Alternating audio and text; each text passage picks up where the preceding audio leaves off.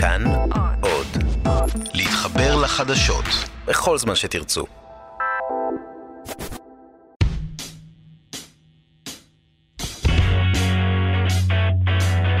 פוליטיקן, הסכת הבחירות של כאן חדשות.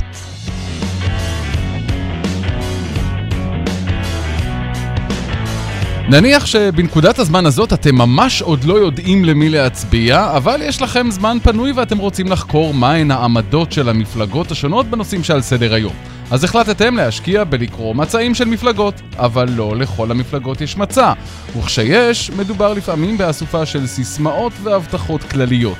דוגמאות מהעבר גם מלמדות שכאשר מגיעים לשלטון, המצע אפילו לא שווה את הנייר שעליו הוא כתוב. על כל זה נדבר היום בפרק העשירי של פוליטיקן, פודקאסט הבחירות של כאן חדשות בדיגיטל. אופיר ברק הוא העורך, הטכנאי, רומן סורקין, וכאן איתכם רן בנימיני, ואיתי היום שניים, דוקטור שוקי פרידמן, מנהל מרכז לאום דת ומדינה במכון הישראלי לדמוקרטיה. שלום שוקי. שלום וברכה. גם מרצה למשפטים במרכז האקדמי פרס, ושלום לך, כתבנו בכנסת זאב קם. אהלן. שוקי, מה זה מצע? המקורות של הרעיון הזה שנקרא מצע הם אה, די אה, ותיקים. אה, המצעים הראשונים נולדו בחו"ל באמצע האלף הקודם, כלומר בסביבות שנת 1550, כשכבר היו ניצני בחירות, בעיקר באנגליה, חשבו שצריך לומר לבוחרים מה הולכים לעשות, מה בעצם מבטיחים להם, או מה מוכנים להציג כשייכנסו לשלטון, אותם אלה שמבטיחים להם, המפלגות או המועמדים, ומשם אה, השתרש הנוהג בעולם אה, אה, כמעט כולו, גם להיות דמוקרטיות פחות וגם יותר, לומר משהו, משהו לבוחרים לפני שניגשים לבחירות. המצעים האלה, חלקם באופן אנקדוטלי, נושאים את הכותרת החוזה שלנו עם ההמון, או ההבטחה שלנו להמון, והמצע הוא ה... אה, בסיס שבעצם מאפשר למפלגות פעם אחת לומר לבוחרים מה אנחנו רוצים לעשות אם וכאשר ניבחר, ופעם שנייה לאפשר להם גם uh, לייצר אינטראקציה עם מפלגות וגם לראות בזה סוג של התקשרות דו-צדדית, שבה מצד אחד יש בוחר שאומר אני בוחר בך ולא במישהו אחר, ומצד שני יש מפלגה או מועמד שאומרים זה מה שאני מבטיח לך שאני הולך איתו יום אחרי שאני אבחר. במקרה הישראלי, אין חוק שמחייב כתיבת מצע, נכון? אין uh, חוק שמחייב את המסגרת הזאת של מצע, לא בארץ וגם uh, uh, בעולם זה לא מעוגן uh, ברוב המקרים בחקיקה. מה שמעוגן בחקיקה בישראל זה רישום המפלגה, אתה רוצה להקים את האנטיטי הפוליטי הזה שנקרא מפלגה, אתה הולך לרשם המפלגות, רושם את המפלגה, שם אתה יכול להצהיר מהי תכלית הקמת המפלגה או מה עיקרי המצע שלה, ואז החוק הישראלי רק אומר מה לא. אבל הוא לא אומר לך, אתה חייב לומר א', ב' או ג', או אתה חייב לומר מינימום כלשהו, אתה יכול להקים מפלגה בלי תוכן ממשי, ולרוץ איתה ולצעוק לתוכן אחר כך, אבל אתה צריך לכתוב בגדול מה היעד, הייעוד של אותה מפלגה. אתה צריך לומר מה המסגרת, מי האנשים שעומדים מאחורי המפלגה, ובקווים אה, אה, כלליים מאוד מה הייעוד של המפלגה, שבדרך כלל מדובר באנטי פוליטי, ולכן ברור לגמרי שאתה רוצה להיבחר, אתה לא חייב לפרט. כשיש מצע, יש כללים בכל זאת למה האורך של המסמך, באיזה נושאים הוא יעסוק, או שכל מפלגה יכולה לכתוב חמש שורות או חמש מאות עמודים? מאחר ומדובר במסמך אה, וולונטרי, אז אין כללים אה, אה, ברורים, יש נוהג. מה עושים, וגם הנוהג הזה לא מחייב, ויש, ואנחנו נדבר על זה עוד מעט, מפלגות שעד היום אין להן מצע ומבטיחות הבטחות שלא מעוגנות בשום מסמך מסודר כזה, ומפלגות שהמצע שלהם הוא מצע ארוך מאוד, וככה גם בעבר. בשנות ה-50, מפא"י, ולא מצעים מהימים הראשונים של המדינה, מצעים, וגם מפלגות אחרות מצעים שפירטו מה הם רוצים לעשות, היה מצע אפילו די מפורט אה, אה, של אה, מפא"י ושל מפלגות אחרות בימי קום המדינה, ולמעשה אני חושב שמה שאנחנו רואים בשנים האחרונות, בעצם מאז שנות האלפיים והלאה, זה שמפלגות, או לפחות חלק מהמפלגות, דווקא נמנעות מפרסום מצע סדור, והיום, ב-2019, אנחנו נמצאים במצב שבו לחלק לא מבוטל של המפלגות, גם מפלגת השלטון, אין מצע. אין מסמך שבו אומרים לבוחרים, את זה אנחנו רוצים לעשות, אפשר לאסוף את זה מפה ומשם, הבטחות בחירות של פוליטיקאים, אבל בפועל, המסמך הזה שמאגד בצורה מפורטת ומסודרת, קוהרנטית אפילו, לפי תחומי עשייה, מה הם רוצים לעשות כאשר הם יבחרו, המסמך הזה לא בהכרח קיים היום. זאב, מיד נעשה סקירה של למי אין ולמי יש מצעים, אבל ממה מפלגות מפחדות? תראה, אני לא יודע אם זו הגדרה מדויקת מפחדות, בוא נשים לב, ועוד מעט ככה שוקי יפרט גם מי יש ומי אין, אבל תשים לב שבדרך כלל מפלגות חדשות, שרק קמות, הן כמעט תמיד מקפידות uh, להכין uh, מצע, מצע מפורט, ראינו עכשיו את כחול לבן שהוקמה מ... אה, ככה שילוב של כמה מפלגות אחרות, חלקן קיימות, חלקן חדשות לחלוטין, היא היה חשוב לה להקפיד אה, להכין מצע, גם הימין החדש. אבל היה לה את הבסיס של יש עתיד. נכון, אבל תחשוב ש, ש, שעדיין הצטרפו עוד שני גופים, אחד לא פחות גדול, אולי אפילו יותר גדול מאשר יש עתיד, המפלגה של גנץ חוסן לישראל, מפלגה חדשה לחלוטין, אז, אז נכון, השתמשו גם בתשתית מסוימת מה, מהמצע של יש עתיד, אבל גם תשים לב מפלגות כמו הימין החדש, המפלגה של פייגלין, אלה שהן בעצם לא עובדות פה בכנסת כבר הרבה מאוד זמן, הן צריכות להציג איזשהו מצע שאומר מה הן מתכוונות לעשות, אבל הטענה, ולכן אתה אמרת מפחדות, אבל אני אסביר לך למה לדעתי, וגם למה הטענה הבסיסית אומרת, זה לא פחד מלהציג מצע. לדוגמה, הליכוד. למה הליכוד לא מציג מצע כבר כמה מערכות בחירות? הטענה שלהם, ויש לה, לה אמת די סבירה בטענה הזו, היא, אנחנו לא צריכים מצע כתוב. המצע זה מה שביצענו בקדנציה. כלומר, עכשיו אנחנו מסיימים קדנציה של ארבע שנים, ראש ממשלה מטעם הליכוד, בעצם כבר עשר שנים במצטבר ברציפות.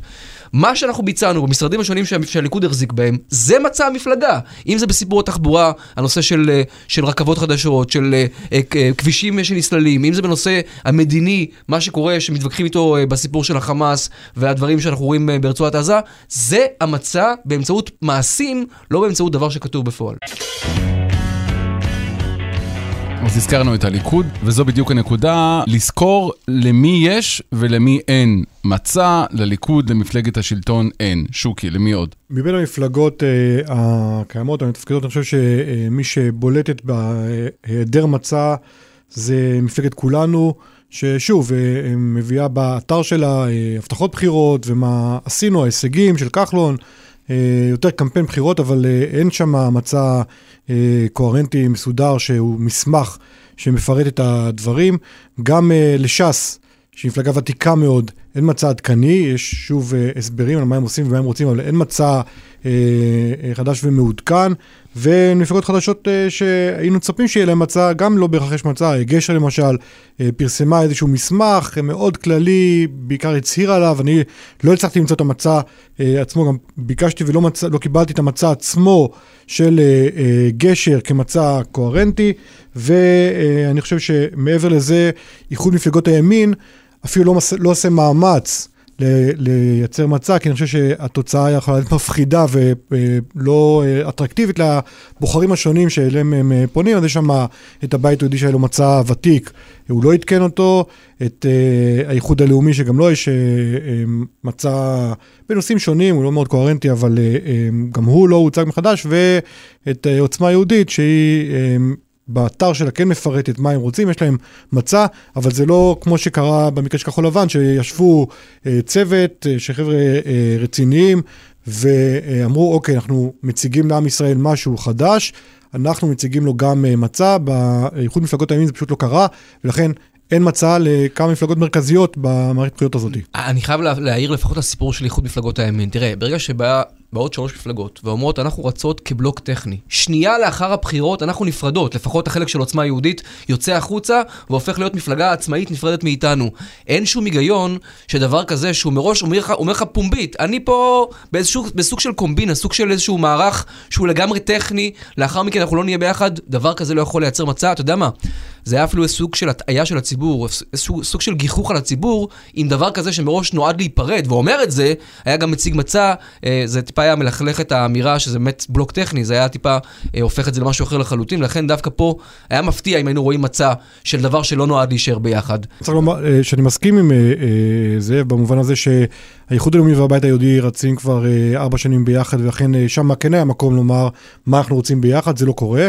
לגבי אה, עוצמה יהודית ברור לגמרי שהם איזשהו טרימפיסט על העגלה הזאת, ולכן סביר שהם לא יעצבו מצע משותף. אז אני רוצה לשאול אותך באמת למי יש מצע ומה עיקרי המצעים, אבל אתה יודע מה, עוד קודם, אם הזכרנו את הליכוד שאין לו מצע ונבחר פעם אחר פעם לשלטון, אולי זה מעקר כבר מתוכן את כל הנושא הזה בכלל. הנה עובדה, אפשר לזכות בשלטון פעם אחר פעם, מבלי להבטיח דבר במצע. אני חושב שזה לגמרי הוכחה לזה שהבוחרים היום, מכל מיני סיבות, לא בוחנים את המפלגות על פי המצע שלהם, זאת אומרת המצע הוא אה, איזה מוצר בוטיק הרבה פעמים לפוליט, לעיתונאים ולפוליטיקאים שרוצים להבין מה הם אה, בעצמם אה, מתמודדים לגביו בבחירות. אה, קח את כחול לבן, יש להם מצע מאוד מפורט. זה לא טועה, משהו כמו 60 עמודים, אל תפוס אותי על העמוד, שהולך אה, נושא נושא ומפרט רעיונות והצעות למדיניות. אני אומר בזהירות רבה, שיש סיכוי לא רע שחלק מהמתמודדים, בין 40 נגיד מתמודדים הריאליים או שרצים ומדברים בפאנלים, לא מכירים את כל חלקי המצב ולא יודעים אה, כשהם מצטרפים מפלגה, מה הם חושבים. הערכה זהירה ו... אתה מאוד אדיר, אני חייב להגיד. אני, אני זהיר בלשוני, אבל בסופו של דבר, לכן, אה, כשמתמודד כזה אה, רוצה לדעת לא מה... הוא אומר לציבור, אלא קודם כל על, על מה הוא חתם כשהוא הצטרף, uh, כשהוא אמר כן למי שהתקשר אליו ואמר לו בוא תצטרף אלינו לחוסן לישראל או לגוף החדש הזה, אז יש לו הזדמנות uh, ללמוד, אותו דבר לגבי עיתונאים ומי שמתעסק בתחום הזה. יש לך הזדמנות לראות, אוקיי, חבר'ה, באתם, אתם רוצים את האמון של הציבור, מה אתם אומרים, עד כמה הציבור עצמו בכלל הולך למצעים וקורא אותם ספק אחד, ספק שני, גם אם הוא קורא אותם, האמון היום uh, uh, הוא לא כלפי טקסטים. אני לא חושב שמישהו בגלל מצב מפלגה אה, ישתכנע להצביע או באופן בלבדי למפלגה כזאת או אחרת. בסוף זה קמפיינים שמבססים, אנחנו רואים פרסונליזציה על אנשים, על דמויות, על אמון של אה, אנשים בדמויות, ולכן המצע יש לו אה, משקל במובן הזה שזה מסנדל את המועמדים. גם בהווה וגם כלפי העתיד, אחרי שהם בחרו, יש, יש איזה משהו ללכת איתו, להגיד להם חבר'ה... אה, אנחנו אה, נראה אה, בהמשך שגם נכון, זה לא תמיד מדויק. על זה, אבל לפחות יש משהו, יש רפרנס, פעם אחת, פעם שנייה, זה נותן איזושהי מסגרת עקרונית. שבתוכה אפשר לשחק בתוך, ה, בקמפיין, המועמדים יכולים לשחק, אבל זה לא באמת מסמך שכולם נכנסים לזה ברצינות, ולכן אנחנו רואים מפלגות רציניות שאין להן מצע, או יש להן מצע, ישראל ביתנו, אה, עמוד אחד שאומר בגדול מה אנחנו רוצים, כלכלה וכולי, הדברים הכי טריוויאליים שיש. אני חייב להגיד שאני לא מסכים איתך, בגלל שאתה אומר, אתה יודע, אני רואה מפלגה כמו כחול לבן, אני לא מכיר אותה, היא חדשה לחלוטין. אני, המצע משמש אותי באמת כאיזשהו כלי מינימלי כדי להבין מה היא מתכוונת לעשות. העיתונאי. לא, אבל הליכוד, מפלגת שלטון, מה יעזור מצע? הרי יש לך את המצע הכי טוב שאפשר רק אה, לקבל, את מה שהיא עושה בפועל כמפלגת שלטון, שמובילה מדיניות בלא מעט משרדים מרכזיים, משרד, אה, כמובן ראש הממשלה, משרד הביטחון עכשיו, אה, משרדים אחרים שנמצאים בתוך הליכוד. אתה יודע, לקחת מצע ואז להראות שבפועל המדיניות בשטח היא אחרת לחלוטין, זה הרי רק היה עושה נזק וחוסר אמון יותר מוגבר כלפי המערכת הפוליטית שלנו. או שזה עוזר להגדיר ולחדד את העמדות. אבל זה לא, אני אגיד לך למה זה לא, כי בסוף אתה, אל תשכח רן, אנחנו נמצאים פה בשלטון פרלמנטרי, כלומר, אין מפלגה אחת, כולל מפלגת שלטון, אולי אפילו על אחת כמה וכמה מפלגת שלטון, נסביר אחרי זה למה, שיכולה באמת לקיים מדיניות מלאה לעומת מה שהיא מבטיחה. ולכן מצע שהיה אומר משהו אחד, ומדיניות פרקטית, שמה שנקרא נכפית בכוח, או בפועל, סליחה, על מה שקורה בשטח, הייתה יוצר, יוצרת פער שרק היה יוצר עוד חוסר אמון כלפי המערכת הפוליטית, היו אומרים להם, הבטחתם ולא קיימתם. אז מה אומרים בליכוד? אנחנו עכשיו מראים את המצע שלנו לא באמצעות הבטחות על הנייר. הנה מה שעשינו, תשפטו אותנו לפי זה, לא לפי הבטחות ריקות. לפי מה שאתה אומר, אה, אה, שום הצעה לא יתחיל להתקיים, כי בסופו של דבר, למה שפוליטיקאי יחייב את עצמו לאיזשהו מסמך מפורט וארוך, אם אחר כך המציאות תכפה עליו אה, משהו אחר? ברור שיש פה איזה משחק שבין היכולת להציג את מרכולתך לבין הנכונות אחר כך, או היכולת אחר כך לשלם את הצ'ק הזה. אתה צודק לגבי הליכוד, הליכוד זה דוגמה אחת.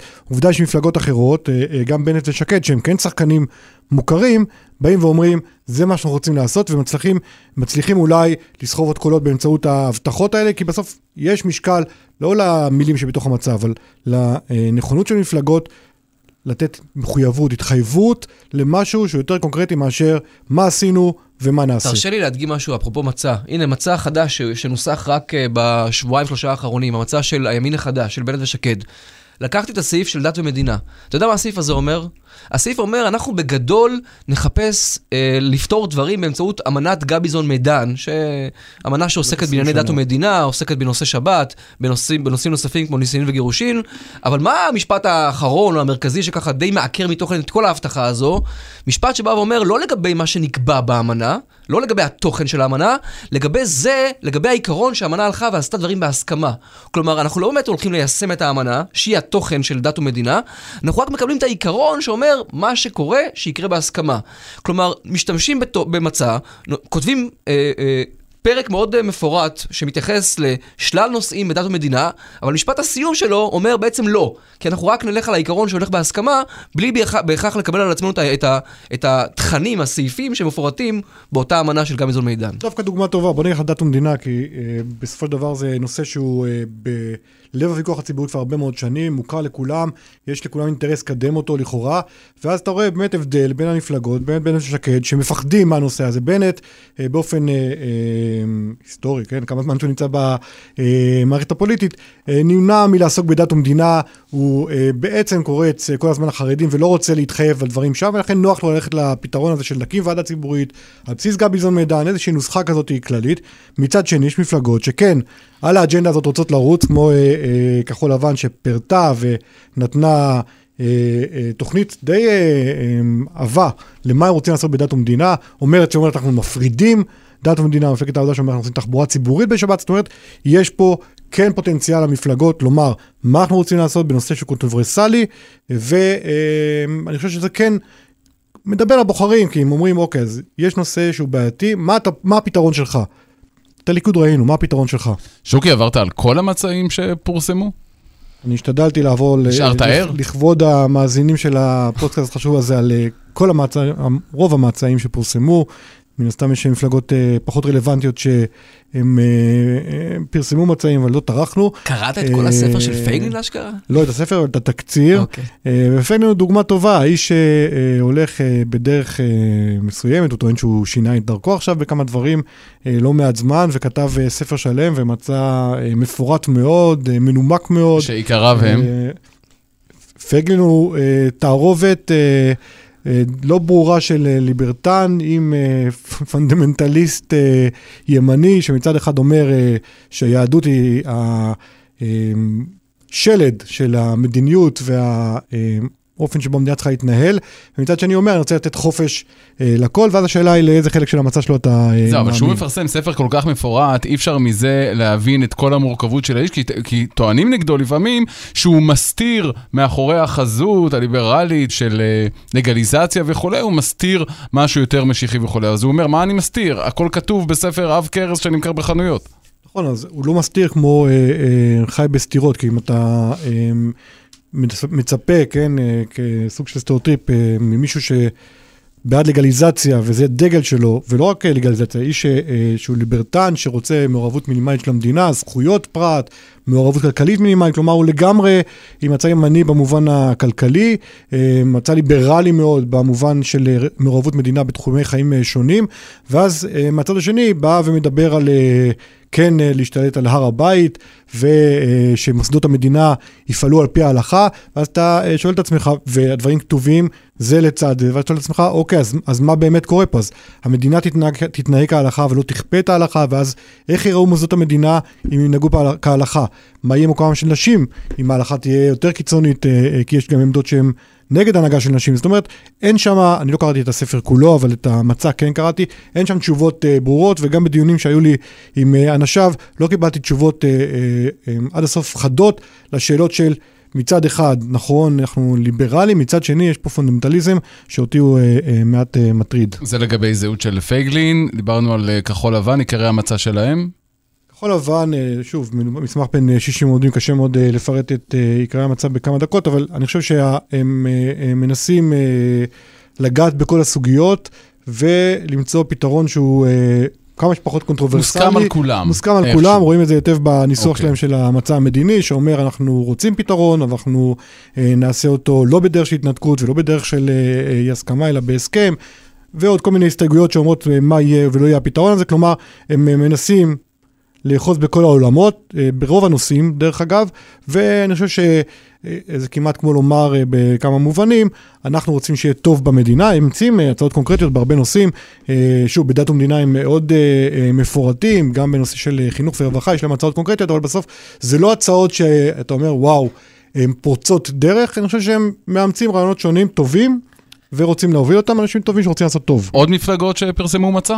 קודם כל, יש עוד הרבה מפלגות שפרסמו מצע, לחד"ש יש מצע, זה משותפת, אבל לחד"ש יש מצע אה, מפורט למדי, אה, אה, מצע מסורתי שהוא מעודכן יחסית, כמובן אפשר לנחש שהוא שולל את המדינה היהודית באופן לא חזיתי, כדי לא להיפסל מיידית, אבל הוא אומר את זה בצורה אחרת. למרצ יש מצע לא מפורט, אבל אני חושב שמבטא את הרעיונות העיקריים שלהם. מפלגת העבודה, יש הבטחות בחירות יותר מאשר מצע, או תוכניות עבודה, הם לא ניסחו הפעם את הדברים אה, שלהם כמצע, ודווקא זו דוגמה טובה. מה ההבדל בין הבטחות בחירות למצע? אין, אין הבדל למעשה, רק אה, זה מעניין במובן של העיצוב של הדבר הזה, כי בכחול לבן למשל יש את המסמך המאוד ארוך, גם במפלגת הימין החדש מסמך יחסית ארוך, 30 עמודים של מצע, אתה יכול לראות את זה pdf ולקרוא את זה, ומהצד השני, אתה רואה שבמפלגת העבודה, שהיא מפלגה עם מסורת ועם מצעים אה, מפורטים, בחרו לעשות משהו הרבה יותר קומוניקטיבי, אתה נכנס לאתר, והם אומרים לך, בנושא ביטחון נעשה ככה וככה, בדת ומדינה נעשה ככה וככה, אתה לוחץ על האייקון,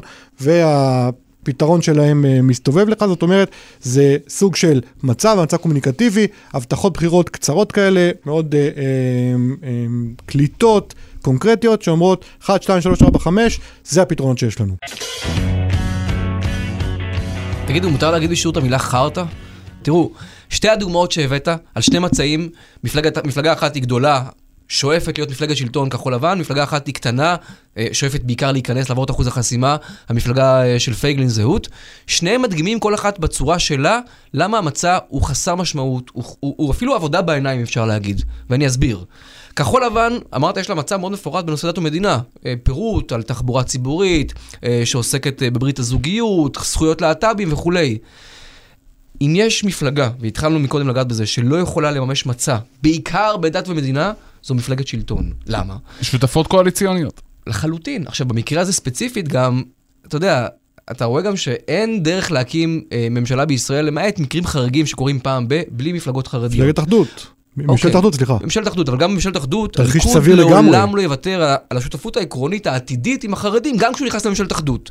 ולכן צריך להגיד, אתה עושה מצע נהדר על דת ומדינה, מתוך ידיעה מוחלטת, מודעת מראש, שאין לך דרך לממש לפחות 80-90% ממנו, במקרה הטוב אולי תצליח לעשות איזשהו סעיף אחד, ואתה עדיין מפרסם אותו כאילו זו האג'נדה שלך, וכאילו יש לך עמדה עקרונית מפורטת. אז למה אתה עושה את זה? אני נגד, זה בדיוק העניין. לא, למה המפלגות עושות את זה? נגד מה, המצעים? כן, בגלל שהמצעים אוקיי. הפכו היום להיות בדיחה.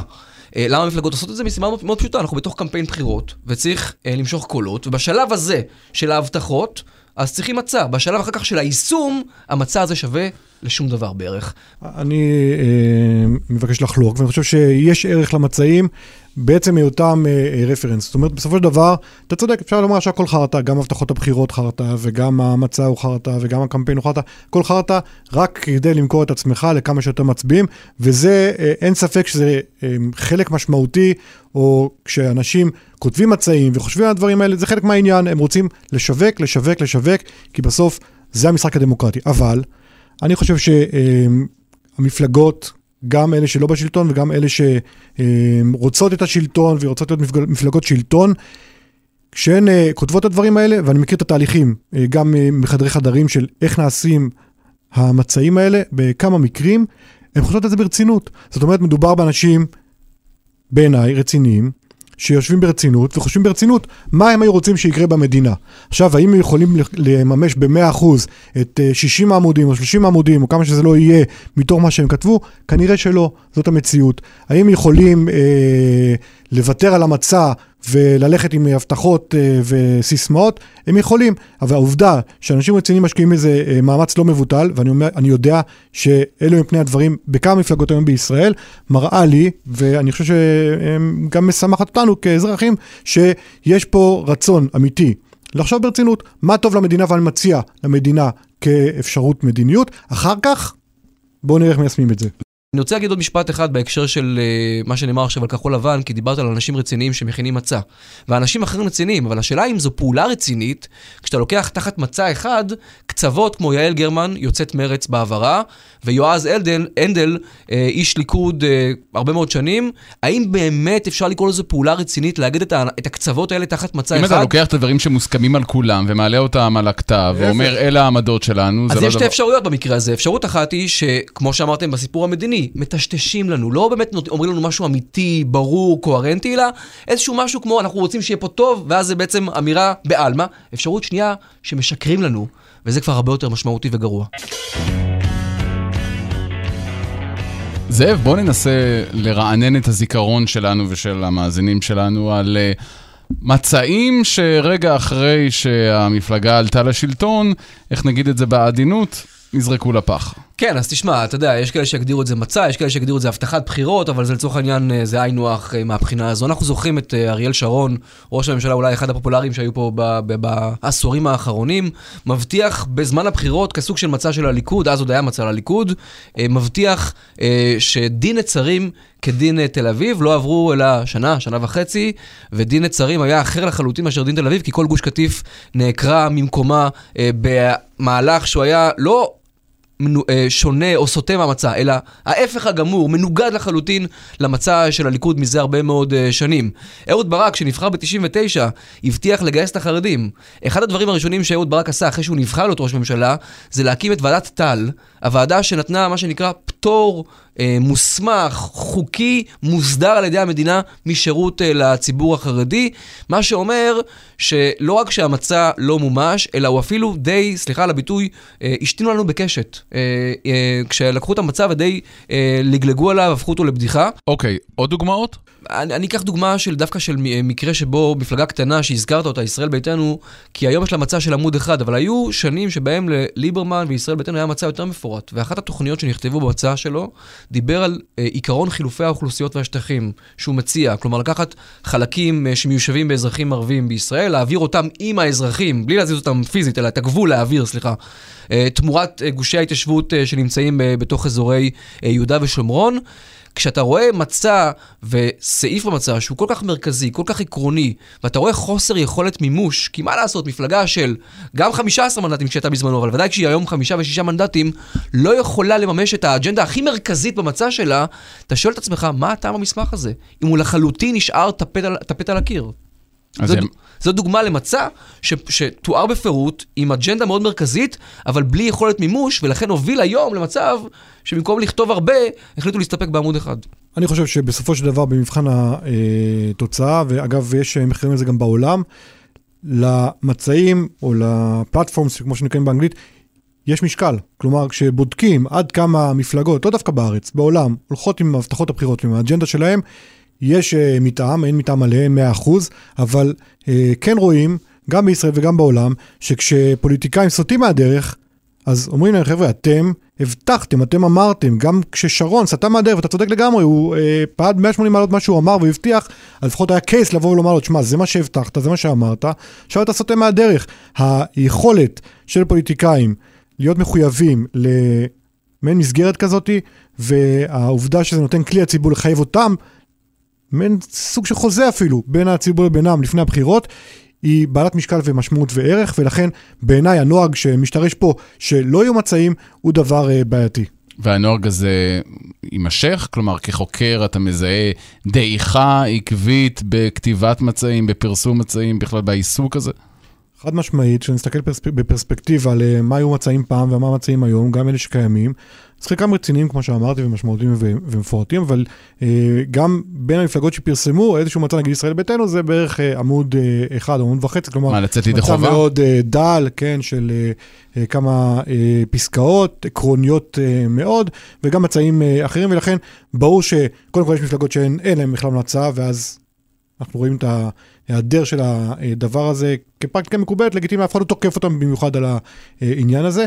ודבר שני, גם אלה שעושים הצעה, כמו מפלגת העבודה, עם, אה, עם מפלגה עם מסורת ארוכת שנים של אה, מצעים, של להגיד מה הם עושים, נמנעים מה... אז הסיבה לדעיכה הזאת היא כי מפלגות מתעצלות או לא רוצות, מבינות שזה חסר חשיבות לכתוב וחבל על הזמן, כי אף אחד אה, לא קורא וכי המצביעים יודעים שזה לא מחייב, הכל ביחד? אני אה, חושב שחלק מהעניין זה העולם שבו אנחנו חיים, שהוא לא עולם של, עולם של מסמכים ארוכים. אה, כלומר, בסופו של דבר, אנחנו חיים בעולם מהיר, שהמסרים בו צריכים להיות קליטים וקונקרטיים. אפשר מצעים בטוויטר. כן, 240, 280 זה יכול להעביר את העניין, אבל זה, שם זה הולך, ולכן יש מפלגות שאומרות מצד אחד זה ייצר לנו מעין משקולת על הרגל, מצד שני אפשר גם בלי זה, אז למה כן? ואני חושב שהטרנד הזה הוא טרנד בעייתי. יכול להיות שמפלגות, אגב, כותבות מצע לפי מה שהן חושבות שהציבור רוצה לשמוע? יש לי תשובה מאוד ברורה בעניין הזה. אנחנו, אני יודע לפחות על אה, חלק מהמפלגות, לא, לא נעשה עוול למפלגה מסוימת, אז נגיד באופן כללי... שכתבו מצע אחרי סקרים. שכתבו מצע אחרי אה, קבוצות עומק, אה, אחרי סקרי עומק, אה, עשו קבוצות דיון, ובעצם שאבו מהציבור עמדות בנושאים מסוימים, ובעקבות זה החליטו לא רק על טקטיקה בקמפיין בחירות, אלא גם על מצע שהם כותבים אותו. וזה שוב, אתה יודע, בסוף אם אתה רוצה להנחיל לציבור איזושהי דרך באמצעות המצע, זה משהו אחד. כשאתה רוצה רק למלא טופס ומלל, ואתה בכלל אתה שואב אותו, אתה יודע, מהכיוון ההפוך, מהציבור אליך, אז זה גם כן נותן איזושהי הזניה של כל המשמעות של המסמך הזה, כי בסוף, אם הציבור מכתיב לך את המצע, אז אתה יודע מה, אולי כבר עדיף לוותר עליו. אז שוקי, אולי בסוף הדיון הזה, אולי המלצה שלך למאזינים ששומעים ובאמת מתלבטים עם כל צף, הם לא יודעים למי להצביע.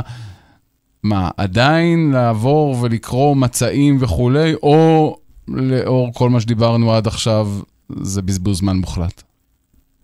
אני uh, הופעתי באיזשהו פן לפני תלמידי תיכון, uh, וההצעה שלי אליהם הייתה לקרוא את המצעים. זאת אומרת, אני מייחס uh, uh, חזקת רצינות למפלגות שכותבות את המצעים, ואני מייחס חזקת רצינות לסוג של מחויבות להבטחת בחירות אה, אה, בתוך המצעים האלה, ולכוונה טובה לפחות, אה, ולא צינית.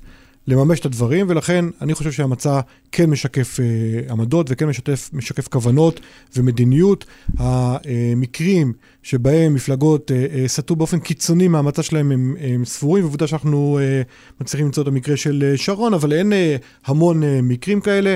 Uh, מהצד השני, כן אפשר, uh, uh, כמו שאמרתי קודם, לראות מקרים שבהם מפלגות כן מממשות לפחות חלקים מהמצע שלהם, כי יש להם good will לעשות את זה, זה מה שהן רוצות לעשות למען המדינה, ולכן המצע הוא בעל ערך בעיניי, והוא כן uh, רפרנס למי שרוצה להבין על מה מדובר, כי אם uh, uh, מפלגה מצהירה במסמך מפורט שזה מה שהיא רוצה לעשות, לפחות זה כן שיקול בבחירה בה.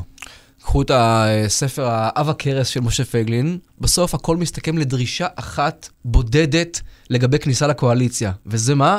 לגליזציה של סמים קלים. אז כל הספר הזה שמפרט באמת מגוון רחב של נושאים, בסוף מסתכם לדרישה אמיתית אחת לפני כניסה לקואליציה. אני אגיד דבר כזה, אתה אמרת לתלמידים תקראו, אני, בגלל שאני, אתה יודע, בעולם פחות אוטופי, אני יודע שהם לא יקראו. ולכן אני אומר לתלמידים, שאתה דיברת איתם, במקום לקרוא מצע אה, שאולי לא רלוונטי ואולי בחלק מקרים לא קיים, יש רעיונות בתקשורת לכל המועמדים, או לכמעט לכל המועמדים, יש התבטאויות בפייסבוק ובטוויטר, זה המצע המעודכן של שנות האלפיים. זה כבר לא המצעים של שנות החמישים והשישים, יש דרכים אחרות, מעודכנות יותר, מדברות יותר לציבור, להעביר מסרים, הבטחות, ופרקים שלמים אפילו, אה, בנושאים אה, שעומדים על הפרק.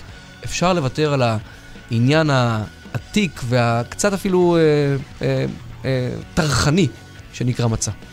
חברים יקרים, סיימנו. היה מעניין, תודה רבה לשניכם, כאות השתתפות הבאנו לכם אה, מתנה, סט מצעים. תודה. דוקטור שוקי פרידמן, מנהל מרכז לאום דת ומדינה במכון הישראלי לדמוקרטיה, מרצה למשפטים במרכז האקדמי פרס. תודה רבה, שוקי. תודה רבה. תודה גם לך, כתבנו בכנסת זאב קם. בשמחה רבה. ועד כאן הפרק העשירי של פוליטיקן, פודקאסט הבחירות של כאן חדשות בדיגיטל. אופיר ברק הוא העורך, הטכנאי רומן סורקין, כאן איתכם רן בנימיני. נשתמע בפרק הבא של פוליטיקן. ביי.